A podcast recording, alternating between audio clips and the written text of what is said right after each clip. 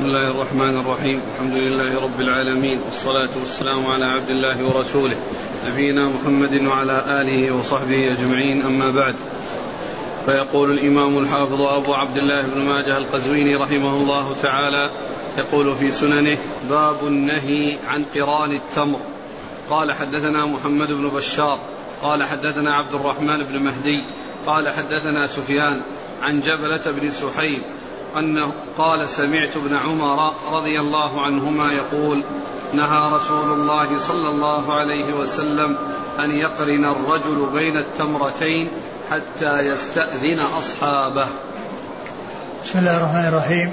الحمد لله رب العالمين وصلى الله وسلم وبارك على عبده ورسوله نبينا محمد وعلى آله وأصحابه أجمعين. أما بعد يقول الإمام ماجد رحمه الله باب النهي عن أن يقرن بين تمرتين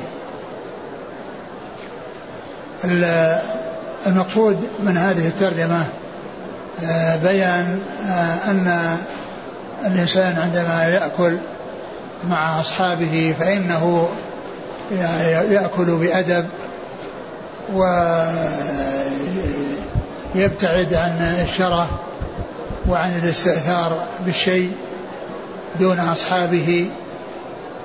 فإذا كانوا يأكلون تمرا فلا يجمع بين تمرتين وإنما يأكل تمرة واحدة كل واحد يأكل تمرة واحدة. إلا إذا كان يعني مستعجلا ويريد أن يقوم قبل أن يفرغوا فإنه يستأذنهم ثم بعد ذلك يمضي. لأنه لا يريد أن يجلس إلى أن يفرغ من أكله بل يريد أن يأخذ منه حبات يقرن بينها ثم بعد ذلك يمشي لحاجته لا يريد أن يبقى. فمثل ذلك ينبغي أن يستأذن.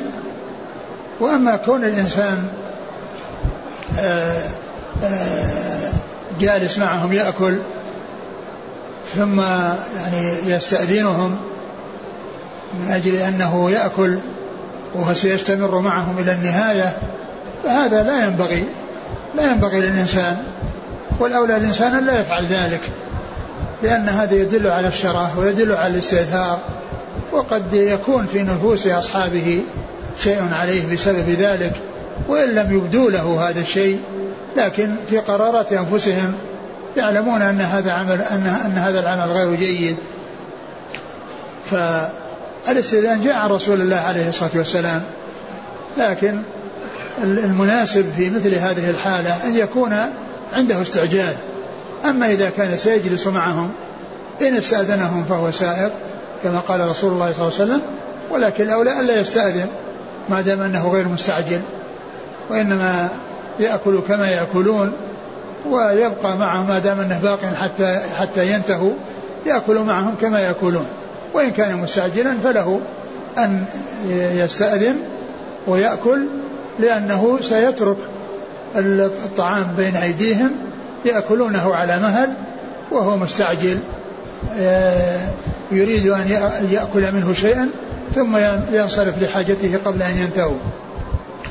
حاصل أن من آداب آه، الأكل مع مع مع الناس أن أنه إذا كان يأكل تمرا ألا يقرن بين تمرتين لأن هذا يدل على الشرف ويدل على الاستئثار ويجعل الذين معه آه، يكرهون صنيعه وإن لم يخاطبوه وإن لم يفاتحوه في ذلك لكن لا شك أنه سيكون في نفوسهم شيء من هذا العمل الذي الذي هو لا ينبغي. نعم. قال حدثنا محمد بن بشار. ثقة أخرج أصحاب الكتب وهو شيخ لأصحاب الكتب. عن عبد الرحمن بن مهدي. ثقة أخرج أصحاب الكتب. عن سفيان. هو الثوري ثقة أخرج أصحاب الكتب. عن جبلة بن سحيم. ثقة أخرج أصحاب الكتب. عن ابن عمر. نعم. قال حدثنا محمد بن بشار. قال حدثنا أبو داود. قال حدثنا أبو عامر الخزاز. عن الحسن عن سعد مولى أبي بكر رضي الله عنهما وكان سعد يخدم النبي صلى الله عليه وسلم وكان يعجبه حديثه أن النبي صلى الله عليه وسلم نهى عن الإقران يعني في التمر. ثم ذكر هذا الحديث الذي فيه النهي عن الإقران يعني بالتمر وهذا مثل الذي قبله والإسناد يعني فيه كلام من ناحية أن الحسن بن أبي الحسن مدلس قد روى بالعنعنة وكذلك أيضا فيه أبو الخزاز يعني وفيه كلام ولكن المتن صحيح لأن الحديث الذي قبله يعني يشهد له. نعم. قال حدثنا محمد بن بشار عن أبي داود. أبو داود هو سليمان بن داود الطيالسي ثقة أخرجه البخاري تعليقا ومسلم وأصحاب السنة. عن أبي عامر الخزاز.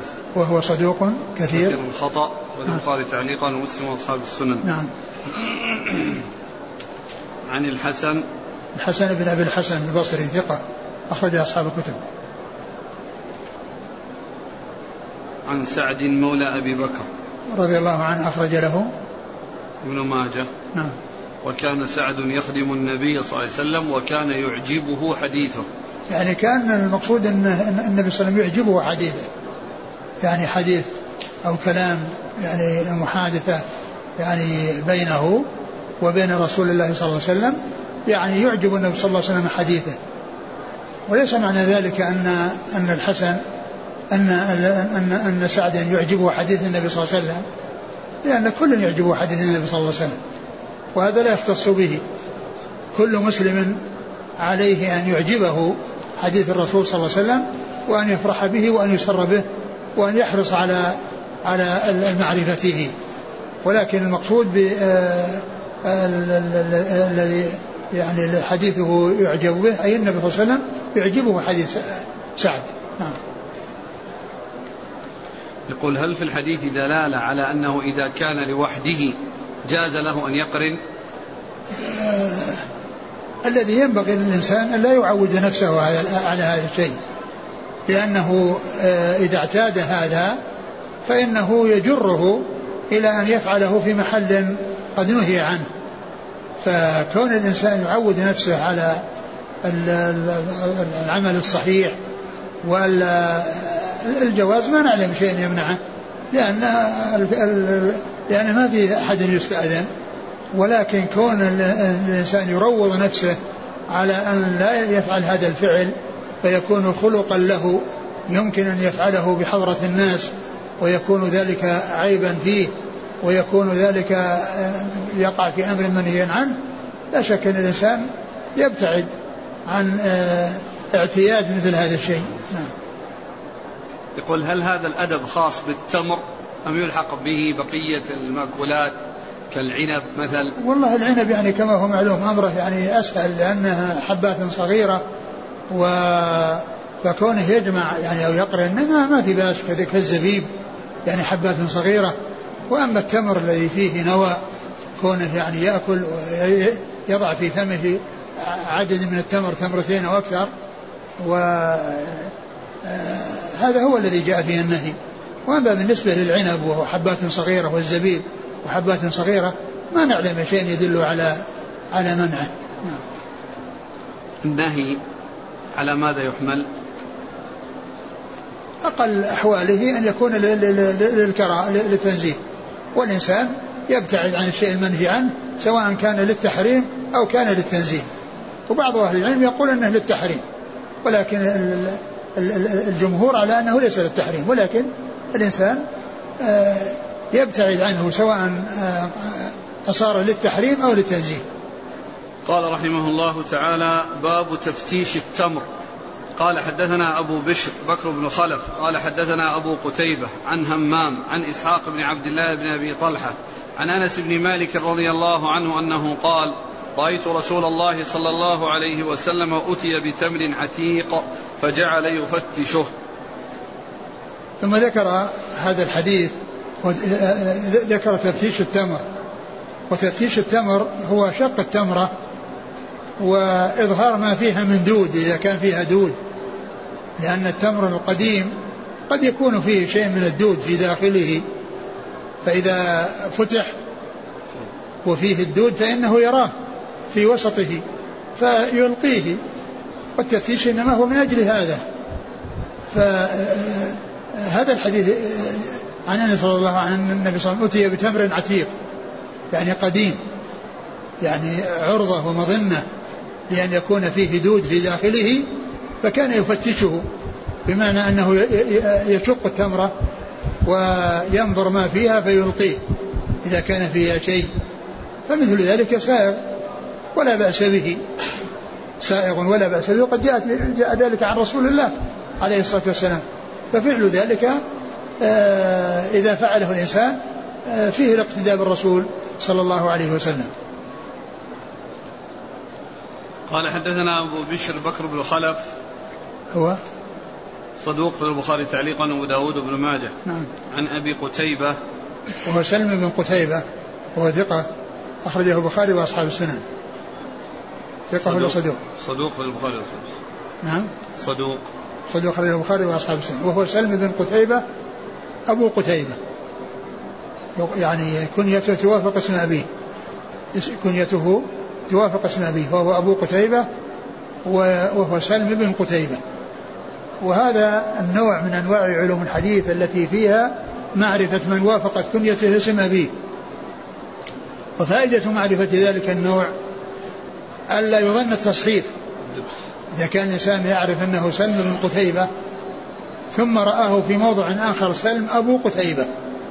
الإنسان الذي ما يعرف يظن أن أبو مصحف عن ابن. فإذا معرفة هذا النوع ألا يظن التصحيف. فيما إذا ذكر الكنية يعني مع الاسم أو النسب مع الاسم. عن همام. همام بن يحيى العوذي وثقة أخرج أصحاب الكتب. عن إسحاق بن عبد الله بن أبي طلحة. ثقة أخرج أصحاب الكتب. عن أنس بن مالك. نعم. قوله بتمر عتيق له مفهوم؟ نعم عتيق قديم يعني هو المظنة لأن الجديد يعني لا يكون فيه المحذور هذا. فإذا كلمة عتيق يعني مظنة يكون فيه شيء من الدود. وأما التمر الجديد لا يكون فيه شيء من الدود. قال رحمه الله تعالى باب التمر بالزبد. قال حدثنا هشام بن عمار قال حدثنا صدقة بن خالد قال حدثني ابن جابر قال حدثني سليم بن عامر عن ابني بسر السلميين رضي الله عنهما أنهما قالا دخل علينا رسول الله صلى الله عليه وسلم فوضعنا تحته قطيفة لنا صببناها له صبا فجلس عليها. فأنزل الله عز وجل عليه الوحي في بيتنا وقدمنا له زبدا وتمرا وكان يحب الزبد صلى الله عليه وسلم. ثم ذكر هذا الحديث باب التمر بالزبد. التمر بالزبد. التمر بالزبد. والزبد هو الذي يستخرج يعني من اللبن عندما يمخض وتخرج منه الزبدة قبل أن تتحول إلى إلى سمن. قبل أن تحول إلى سمن هذا هو الزبد. ويغمس فيه التمر أو يعني يتخذ التمر يعني آه، يغمس به فيؤكل فيكون آه، آه، يكون فيه يعني جمع بين التمر وبين الزبد. يعني جمع بين التمر وبين الزبد.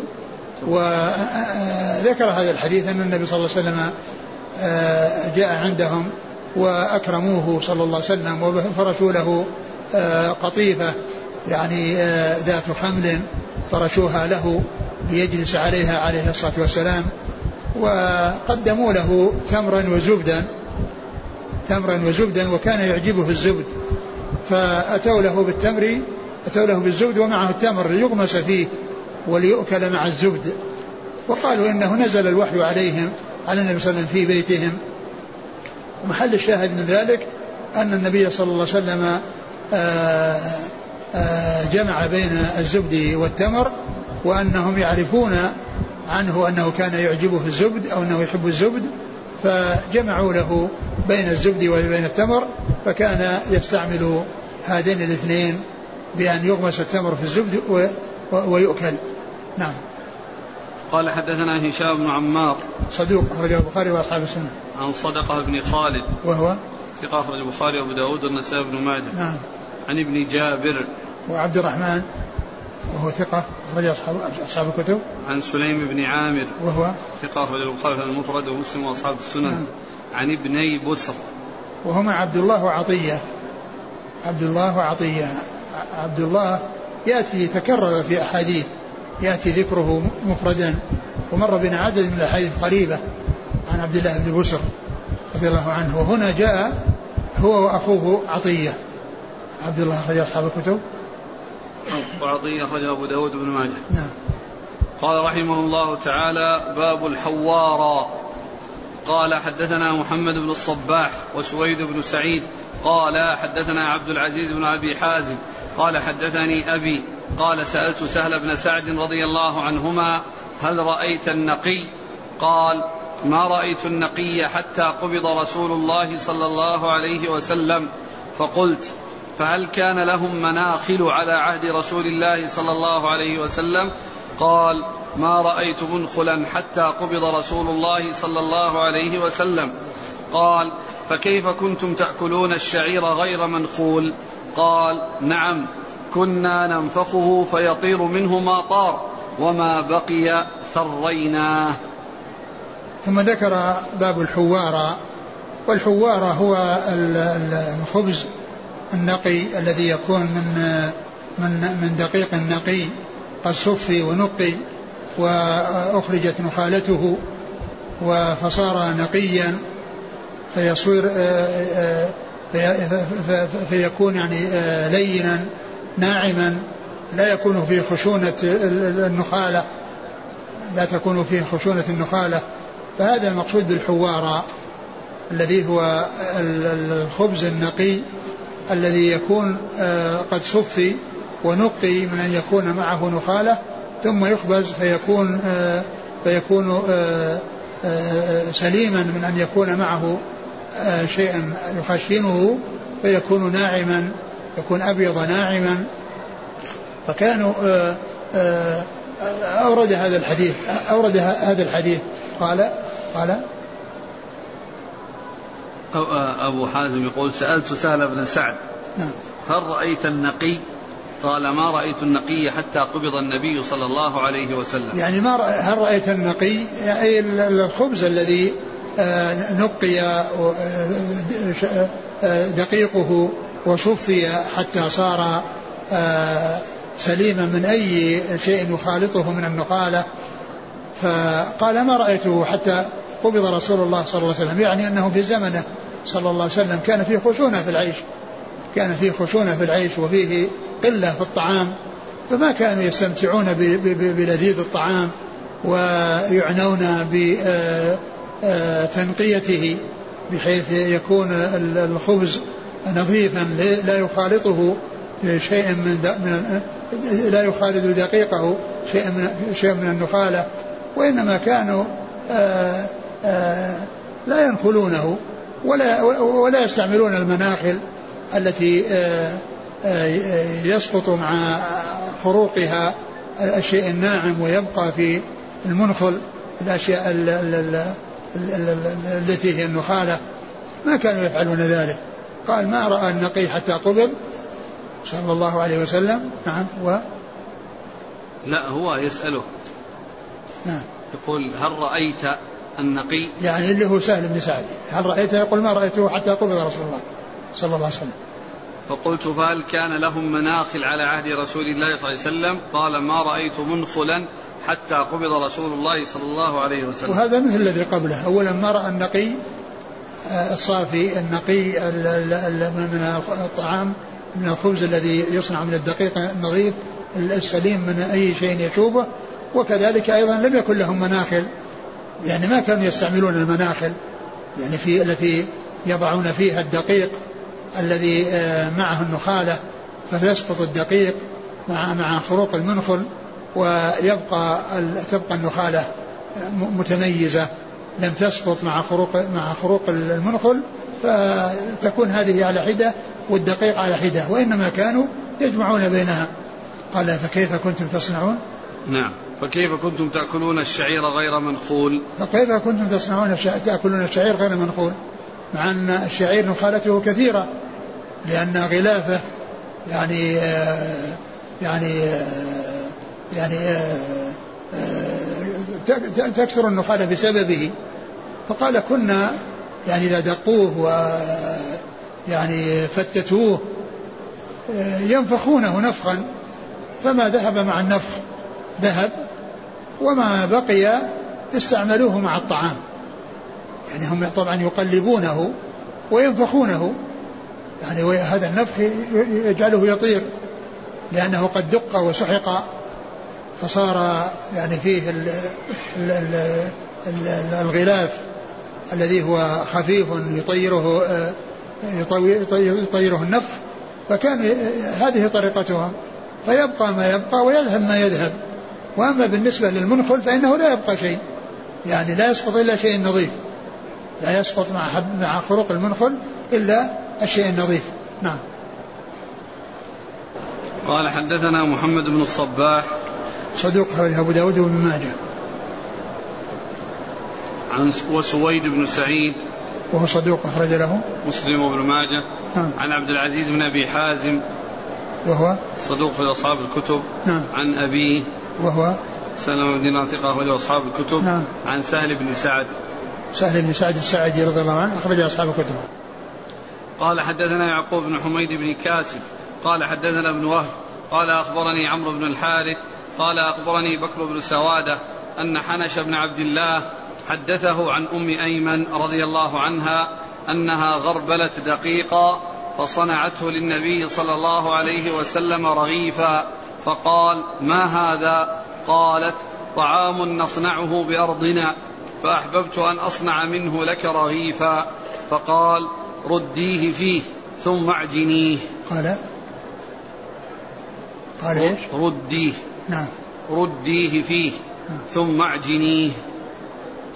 ثم ذكر هذا الحديث الذي فيه أن أم أيمن غربلت للنبي صلى الله عليه وسلم لتصنع له طعاما. يعني غربلت يعني عملت آه، آه، وضعته في المنخل أو الغربيل يعني حتى يكون نظيفا.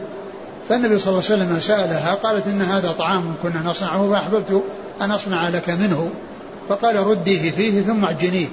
يعني ردي النخال عليه ثم أعجنيه يعني رديه يعني هذا الذي استخرجتيه منه ثم أعجنيه معه. فهذا يدل على أنهم في زمنه صلى الله عليه وسلم كانوا آآ آآ يستعملون النخالة مع أصل الدقيق. إلا إذا كان من من من الشعير ونخالته كثيرة فإنهم يتخلصون من النخالة بنفخها بنفخها. فيطير ما يطير ويبقى ما يبقى. وهذا الحديث دال على ما دل عليه الذي قبله أن أنهم ما كان ما كان يستعمل النقي أي الخالص الذي ليس فيه نخالة ولهذا النبي صلى الله عليه وسلم أرشد أرشدها إلى أن ترد النخالة إليه وأن تخبز وأن, وأن تعجن الجميع. ثم بعد ذلك يخبز آآ آه، آه، هذا الدقيق الذي معه نخالته. نعم. لكن الآن بعدما عجن وخبز يرد؟ آه، أعد إقرأ الحديث. عن أم أيمن أنها غربلت دقيقا فصنعته للنبي صلى الله عليه وسلم رغيفا. فقال ما هذا؟ قال الطعام نصنعه بأرضنا. فأحببت أن أصنع منه لك رغيفا. فقال رديه فيه ثم اعجنيه يعني يبدو والله أعلم أن هذا ليس يعني رد مع الخبز لأنه يعني يعني معناه كأنها إما أنها لم تفعل يعني هذا الفعل ولكنها هيئت يعني ذلك المنقول الذي هو نظيف وأخبرته بالطريقة التي يفعلونها. فقال رديه وعجنيه لأن العجن يعني يدل على أن عجن دقيق. العجن إنما هو يكون للدقيق ليس للخبز. ليس للخبز. نعم. قال حدثنا يعقوب بن حميد بن كاسب.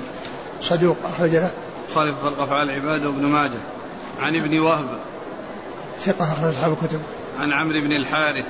ثقة أخرج أصحاب الكتب. عن بكر بن سوادة. وهو؟ ثقة أخرج البخاري تعليقا مسلم وأصحاب السنن. نعم. عن حنش بن عبد الله. الصنعاني وهو ثقة. أخرج له مسلم وأصحاب السنن. نعم. عن أم أيمن. رضي الله عنها أخرج لها. ابن ماجه. نعم. قال حدثنا العباس بن الوليد الدمشقي. قال حدثنا محمد بن عثمان أبو الجماهر.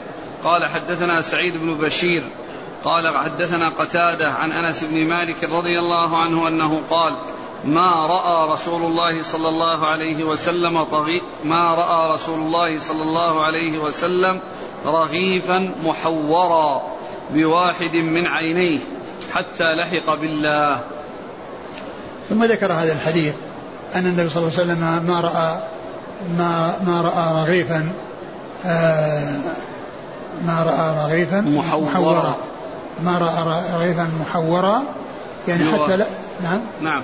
حتى لحق بالله عز وجل. بواحد من عينيه. بواحد من عينيه حتى لحق بالله عز وجل يعني حتى مات.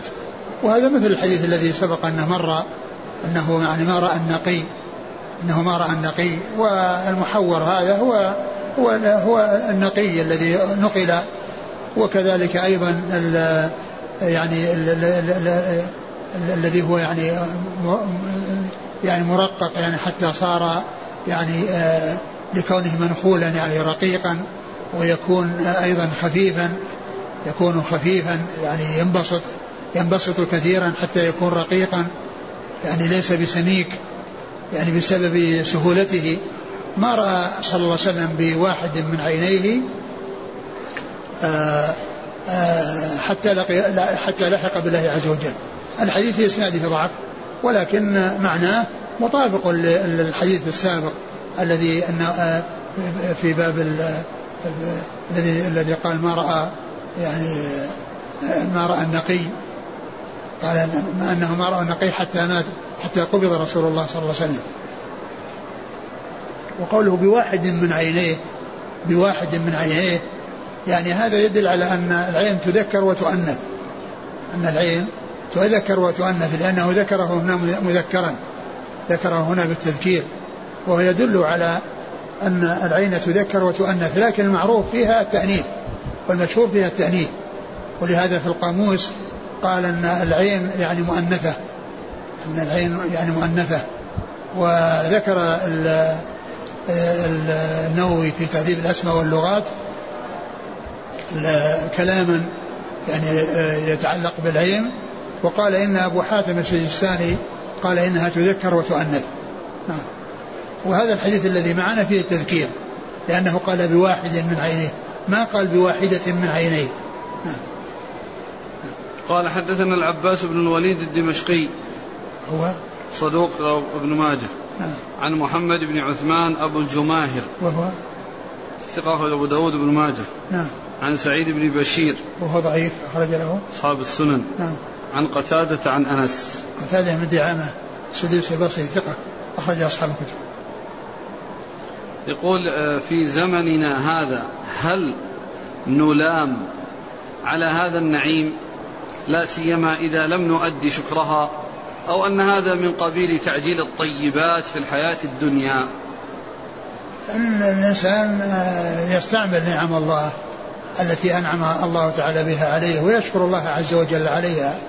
وكذلك أيضا له أن ينخل لأنهم كان في زمانهم ما عندهم ما عندهم طعام ولا عندهم القوت. وكان يمضي في بيت الرسول صلى الله عليه وسلم أشهر الشهر والشهران والثلاثة. دون أن يوقد في بيته نار. ولهذا كانوا يعني يبقون على النخالة. ولكن إذا نخلوه وأخرجوا النخالة واستعملوه بدون نخالة لا بأس بذلك. والإنسان يتمتع بنعم الله عز وجل ويحمد الله عليها ويشكر الله عز وجل عليها. ولا يمنع يعني معلوم أنه في حال الضيق وفي حال الشدة الناس يحرصون على النخالة ولا ولا يضيعونها على أنفسهم. لكن إذا كان الخير كثير وان والنخالة يعني الذي يحصل بدون نخالة يعني كثير ويستفيدون منه ولا يحتاجون إلى النخالة لا بأس بذلك. قال رحمه الله تعالى باب الرقاق. قال حدثنا أبو عمير عيسى بن محمد النحاس الرملي.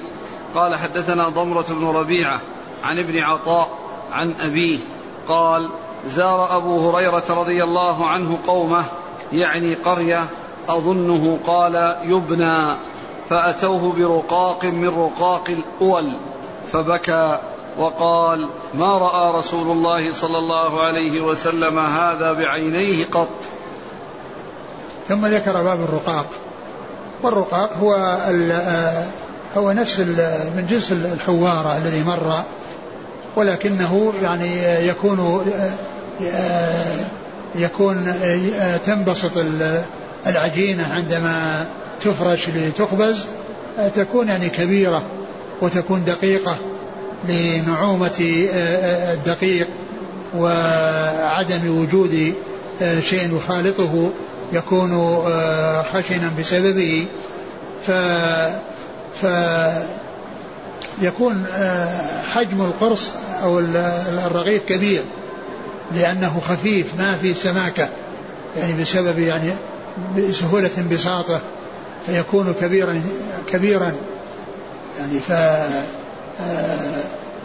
ثم يضعون معه ما يضعون فيكون هذا يسمى المرقق يسمى المرقق ف شو يقول الحديث؟ زار أبو هريرة قومه يعني في قرية أظنه قال يبنى. يعني بقرية يقال لها يبنى. بقرية بقرية يعني يقال لها يبنى. أيوة. فأتوه برقاق من رقاق الأول. نعم. فبكى وقال ما رأى رسول الله صلى الله عليه وسلم هذا بعينيه قط؟ فأتوه برقاق من رقاق الأول يعني الذي هو ناعم. ونقي وصافي وخالي من أي نخالة فبكى وقال ما رأى رسول الله صلى الله عليه وسلم بعينيه؟ يعني هذا يعني هذا هذا النوع من الطعام.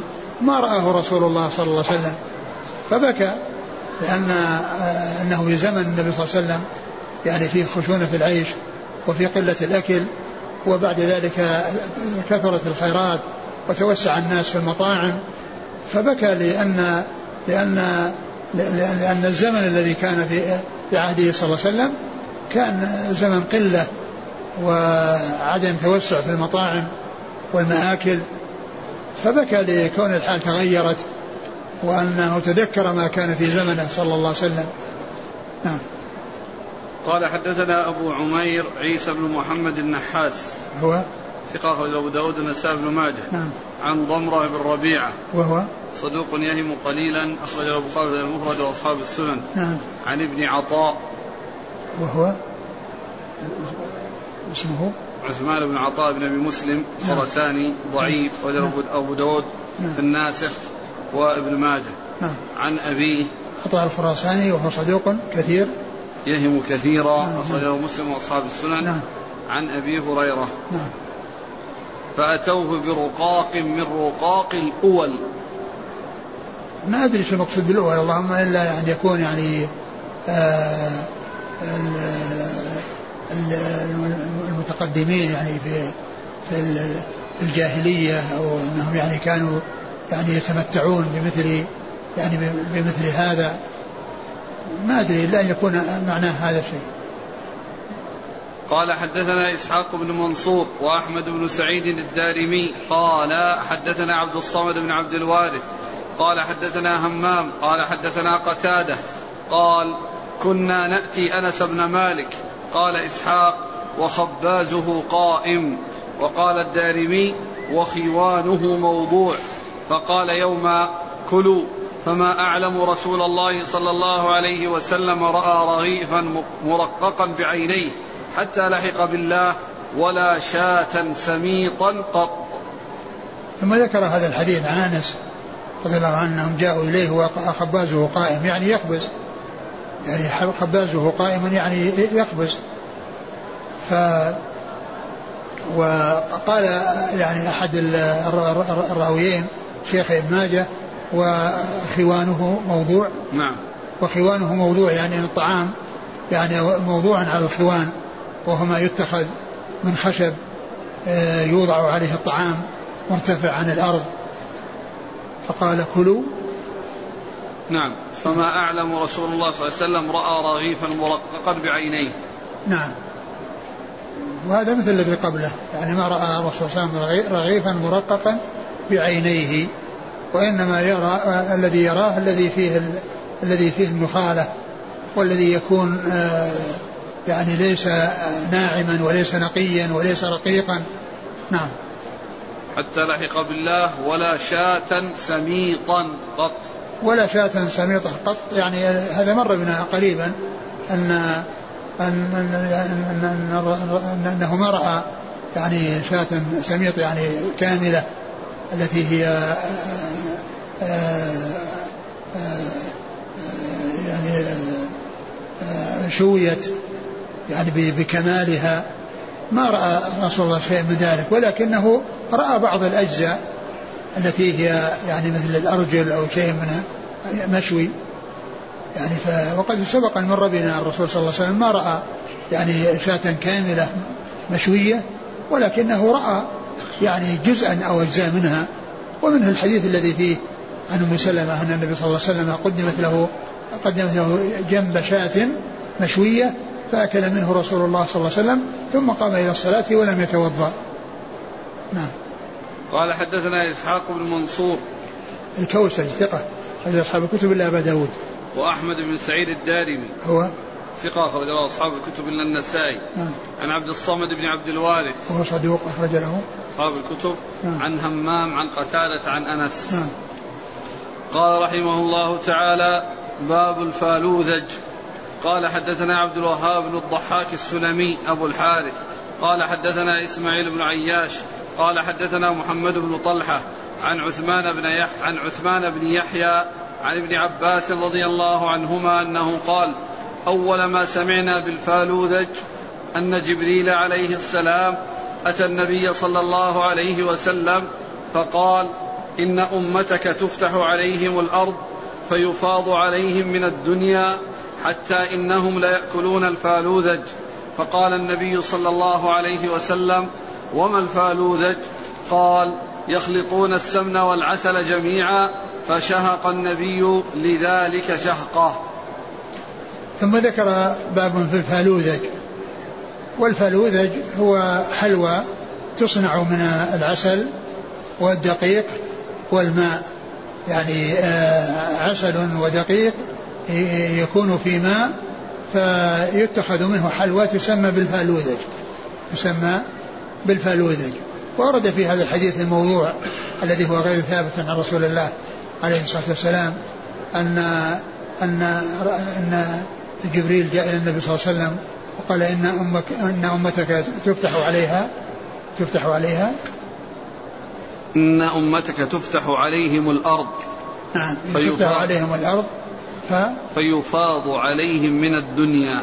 فيفاض عليهم من يعني تفيض عليهم الدنيا ويكثر المال بأيديهم حتى إنهم حتى إنهم لا يأكلون الفالوذج. حتى إنهم لا يأكلون الفالوذج. فسأل رسول الله صلى الله عليه وسلم جبريل عن الفالوذج فقال إنه فقال يخلطون السمن والعسل جميعا. يخلطون السمن والعسل جميعا يعني فيكون بذلك حلاوة لأن العسل حلو فإذا خلط معه الدقيق يعني يكون طعمه حلوا.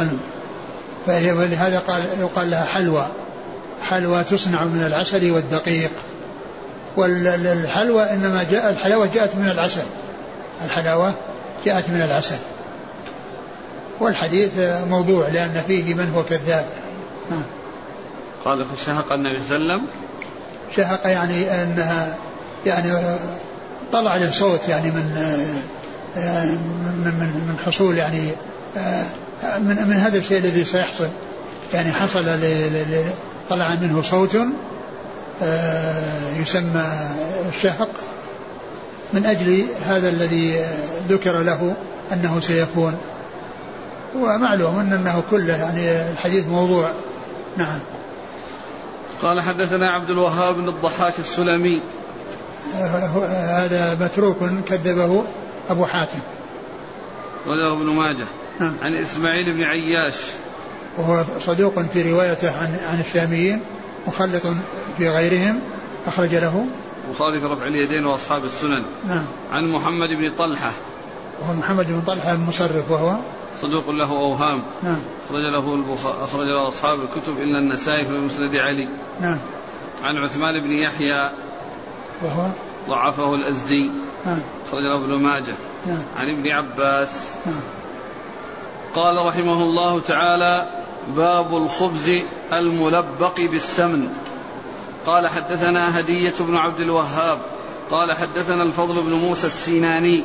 قال حدثنا الحسين بن واقد عن أيوب عن نافع عن ابن عمر رضي الله عنهما أنه قال قال رسول الله صلى الله عليه وسلم ذات يوم وددت لو أن عندنا خبزة بيضاء من برة سمراء ملبقة بسمن نأكلها. قال فسمع بذلك رجل من الأنصار فاتخذه فجاء به إليه. فقال رسول الله صلى الله عليه وسلم في أي شيء كان هذا السمن؟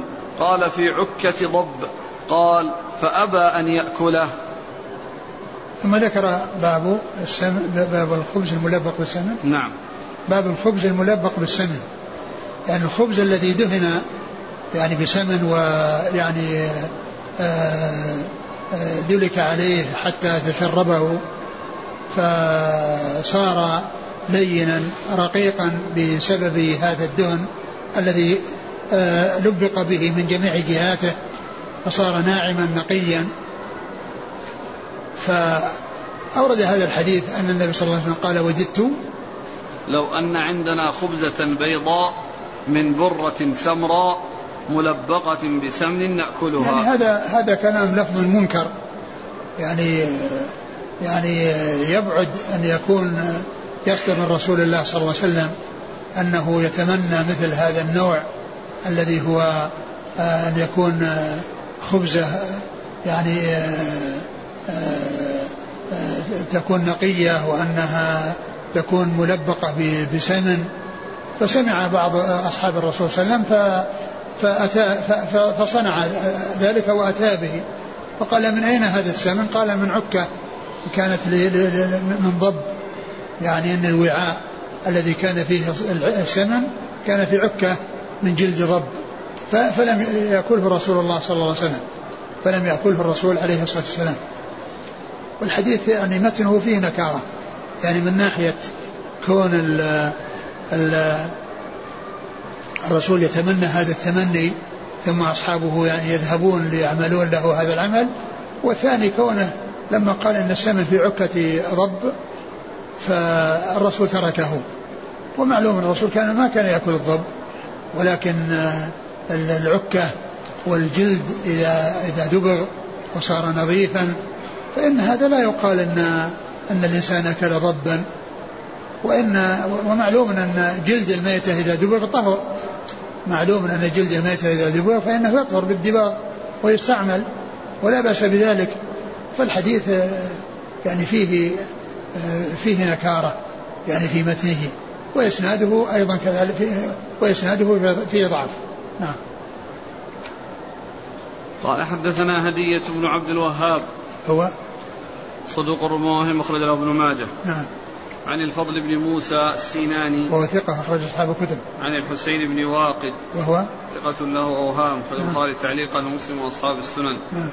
عن أيوب عن نافع. أيوب بن خوط بن خوط. وهو؟ متروك رجل أبو داود بن ماجه. نعم. عن نافع عن ابن عمر. نافع مولى بن عمر ثقة أخرج أصحاب الكتب. قال حدثنا أحمد بن عبدة قال حدثنا عثمان بن عبد الرحمن قال حدثنا حميد الطويل عن أنس بن مالك رضي الله عنه أنه قال صنعت أم سليم رضي الله عنها للنبي صلى الله عليه وسلم خبزة فصنعت فيها شيئا من سمن ثم قالت اذهب إلى النبي صلى الله عليه وسلم فادعه قال فأتيته فقلت أمي تدعوك. قال فقام. وقال لمن كان عنده من الناس قوموا. قال فسبقتهم إليها فأخبرتها. فجاء النبي صلى الله عليه وسلم فقال هاتي ما صنعت. فقالت إنما صنعته لك وحدك. فقال هاتيه فقال يا أنس أدخل علي عشرة عشرة. قال فما زلت أدخل عليه عشرة عشرة فأكلوا حتى شبعوا وكانوا ثمانين. ثم ذكر هذا الحديث عن أنس رضي الله عنه أن أمه ام سليم أرسلته إلى النبي صلى الله عليه وسلم بأنها صنعت يعني خبزا ودهنته بالسمن. خبزة. خبزة يعني للنبي صلى الله عليه وسلم ودهنتها بالسمن. فذهب ودعاه فأمر من كان حوله من أصحابه أن يذهبوا معه فذهبوا فسبقهم إلى أم إلى أمه وأخبرها بأن النبي صلى الله عليه وسلم دعا يعني الذين كانوا حوله وأنهم جاءوا. فقال النبي صلى الله عليه وسلم ما عندك أم سليم؟ فأخبرت إنما صنعت بلا وحده. فقال هاتي ما عندك. وكان المكان ضيقا فجعل يطلب منها يحضر عشرة. فيدخلون فيأكلون ثم يذهبون ويأتي عشرة مكانهم. حتى أكلوا جميعا من هذه الخبزة الواحدة وكانوا ثمانين. وكانوا ثمانين وهذا ببركة دعاء النبي صلى الله عليه وسلم وهذا من دلائل نبوته عليه الصلاة والسلام حيث يبارك الله عز وجل في الشيء القليل الذي يكفي للعدد الكبير الذي يكفي للعدد الكبير. هذه خبزة واحدة أكل منها ثمانون شخصا وكلهم يدخلون على عشرة عشرة ويأكلون ويخرجون يقومون ثم يأتي مكانهم حتى صار صارت النهاية أن أكل ثمانون شخصا من هذا الرغيف الواحد الذي دهن بالسمن. نعم. قال حدثنا أحمد بن عبدة. هو ثقة أخرجه مسلم. وأصحاب السنن. أصحاب السنن نعم. عن عثمان بن عبد الرحمن وهو ليس بالقوي أخرجه الترمذي بن ماجه. نعم. عن حميد الطويل عن أنس. نعم. والحديث صحيح. يعني هو من هنا فيه الرجل الذي ليس بالقوي ولكنه صحيح. لأنه جاء في, الصحيحين. قال رحمه الله تعالى باب خبز البر. قال حدثنا يعقوب بن حميد بن كاسب قال حدثنا مروان بن معاوية عن يزيد بن كيسان عن أبي حازم عن أبي هريرة رضي الله عنه أنه قال والذي نفسي بيده ما شبع نبي الله صلى الله عليه وسلم ثلاثة أيام تباعا من خبز الحنطة حتى توفاه الله عز وجل.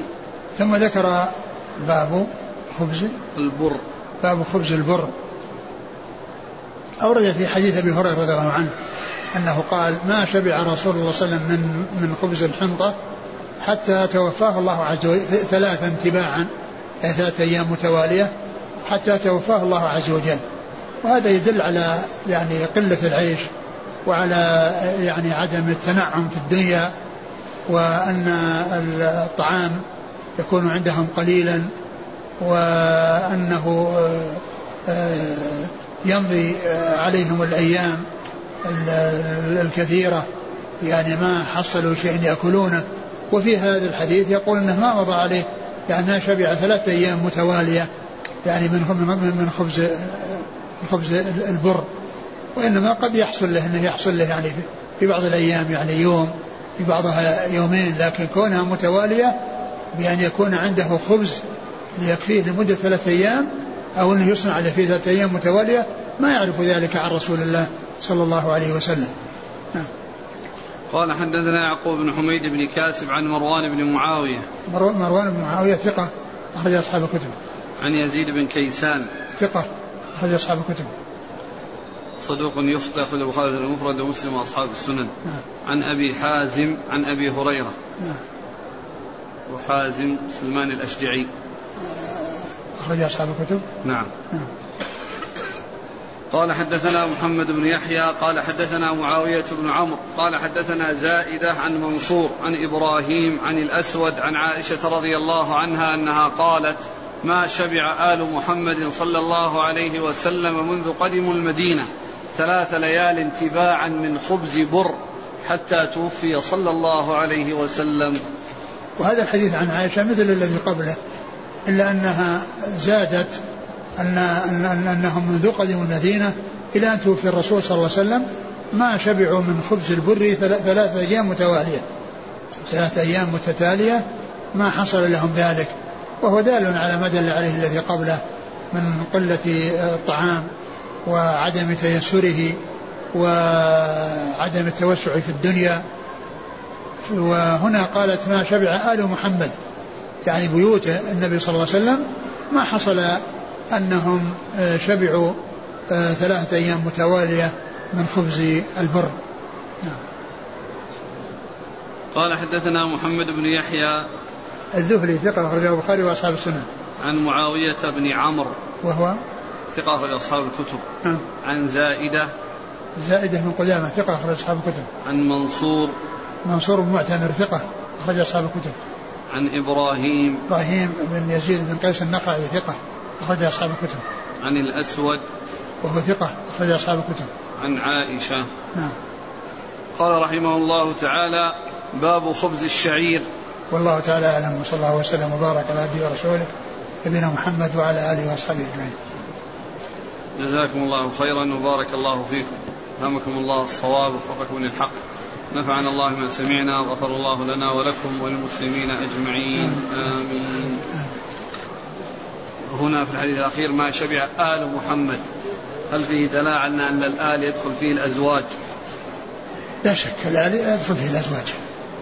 الآل آل الرجل يعني فيهم أزواجه زوجات النبي صلى الله عليه وسلم من أهل بيته وقد قد جاء في القرآن الكريم في سورة سورة الأحزاب خطابهن و ثم وقال في أثناء الآية إنما يريد الله أن يذهب عنكم رجس البيت ويطهركم تطهيرا. وكل ما قبلها يتعلق بخطاب النساء وما بعده يتعلق بخطاب نساء الرسول صلى الله عليه وسلم. ولكنه جاء بلفظ العموم حتى لا يكون خاصا بهن وإنما يشملهن ويشمل غيرهن. فإنما يريد الله عنكم رجال البيت. دل القرآن على دخول النساء فيها ودلت السنة على دخول غيرهن من قرابة النبي صلى الله عليه وسلم فيها. فجاء اللفظ عاما ليشملهن ويشمل غيرهن. وأيضا يدل على أن أن أنهن داخلات في أهل البيت. كون الصدقة لا تحل لهن وكونه يعطينا من الخمس وأيضا جاء في بعض الأحاديث التي فيها صلاة الإبراهيمية.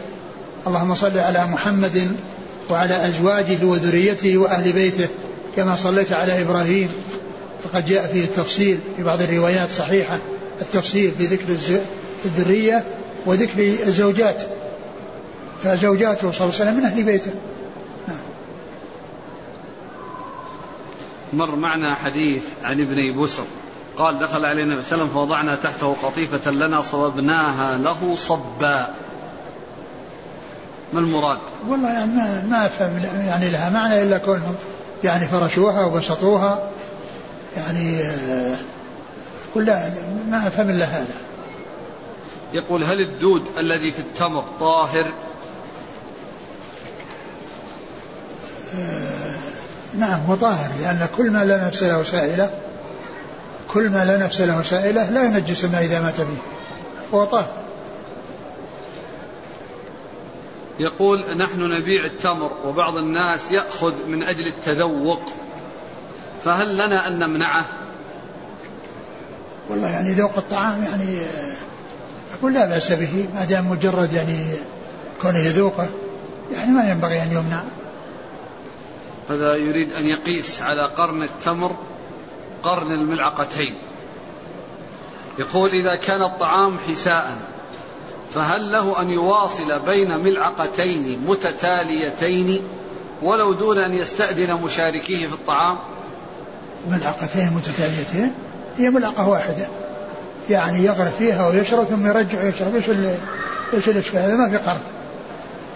هي ملعقة واحدة شرب فيها ثم شرب فيها. إلا أن بعضهم يستعجل وبعضهم لا يستعجل. القرن هو أن يضع التمرتين مع بعض في فمه. ولا يضع ملعقتين في فمه في لحظة واحدة. يقول والدتي متوفاة هل يجوز أن أكلف شخصا يحج عنها؟ نعم يجوز. هذا يقول هل يشرع للمسافر صوم النفل؟ يجوز يجوز له أن يصوم يجوز له لكن كون الإنسان يأخذ برخصة الله. يعني حتى نفس الفرض يعني له أن أن يترخص فيه. فكونه الجواز جائز. له أن له أن آه، أن يصوم وله أن يفطر. أيهما أفضل له وهو مسافر أن يصوم أو أن يلازم أما الفطر. بالنسبة أما بالنسبة للفرض ف حيث يكون هناك مشقة فإن الأولى هو الفطر وحيث لا مشقة مثل هذا الزمان الأولى هو الصيام. لأن الآن هذا الزمان الناس يسافرون يقطعون المسافة الطويلة وفي سيارة مكيفة أو يكون يعني مثلا في ساعة في طائرة. ليس هناك كلفة وليس هناك مشقة. فمحافظة الإنسان على أداء الركن وأداء الواجب عليه في وقته حتى لا يمضي الوقت وهو لم يقضي ويترتب عليه آه، قد يترتب عليه نسيانه أو التأخير. فالجواز جائز. يعني آه، آه، المسافر له أن يترخص. لكن أيهما أولى؟ إذا كان في مشقة فالفطر هو, هو الأولى. وإن لم يكن فيه مشقة فالصيام هو الأولى. وكأنه يسأل عن صوم النفل في السفر. والله الأمر في ذلك واسع. الأمر في ذلك له أن يصوم وله ألا يصوم والأولى ألا يصوم. لأن ما في واجب عليه ولا يترتب على نفسه مشقة. وطبعا هو ليس قد لا يكون في مشقة لكن آه، بالنسبة للفرض لأن فيه تخل... آه، اتيان بواجب في وقته حتى لا يكون دينا عليه يصعب أو لا يتيسر له أداءه. أو قد يمضي الوقت دون أن يؤديه. وأما بالنسبة للنفل فإذا فإذا تركه فالأمر في ذلك واسع إن صام وإن أفطر.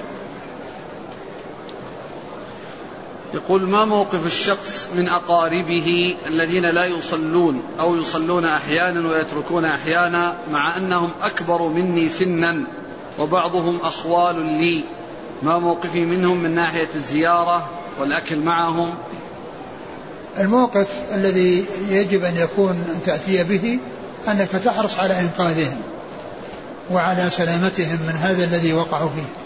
كما أنك لو حصل لهم مرض وكذا تسرع بهم إلى المستشفى من أجل أن يحصلوا السلامة والعافية على أجسامهم آه هذا شيء جيد لأن فيه منفعة دنيوية ولكن المنفعة الأخروية أشد وأعظم كونك تنفعهم في أمور دينهم تنقذهم من العذاب وتجعلهم يستقيمون على أمر الله ويكونون من أهل الصلاة ويسلمون من العذاب ويسلمون من, من أن يكونوا من الكفار الذين هم تاركون للصلاة.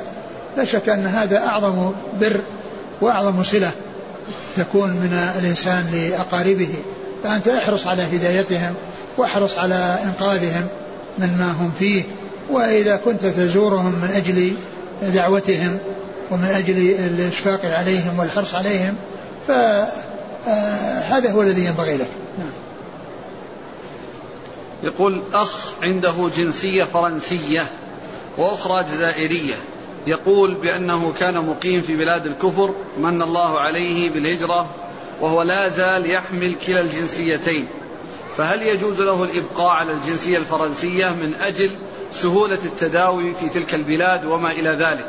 مع العلم بأنه مقيم الآن في بلده منذ سنة ونصف. أبد ما دام أنها ليس مضطرا إلى إلى إلى إلى إلى, إلى, إلى, إلى ذلك البلد ولا يعني يأخذ جنسيته فإنه يحمد الله على العافية ويتخلص من أن ينتسب إلى أولئك الكفار وإنما يكتفي بجنسية بلده ولا ولا يبقي معه هذه الجنسية التي آه، أخذها من بلاد كافرة. يقول هل يفضل لطالب العلم الذي يدعو غير المسلمين الذين قد يحصل منهم مناظرة هل له أن يدرس آداب البحث والمناظرة حتى يتمكن من البيان لهم والرد عليهم وعلى علمائهم؟ إذا كان إذا كان عنده قوة وعنده قدرة وعنده تمكن هذا هو الذي ينبغي له أنه يعني يناظر ويبين. أما إذا كان ما عنده قدرة ولو عرف آداب المناظرة لأن ليس هو المهم معرفة الآداب المهم العلم الذي آه، تبنى عليه المناظرة. هذا هو وإلا قد يكون عنده معرفة الآداب ولكنه ما عنده العلم الذي آه، آه، يظهر فيه قوة الإسلام وأهل الإسلام ويفيد أولئك الذين الذين هم كفار. جزاكم الله خيرا. سبحانك اللهم وبحمدك أشهد أن لا إله إلا أنت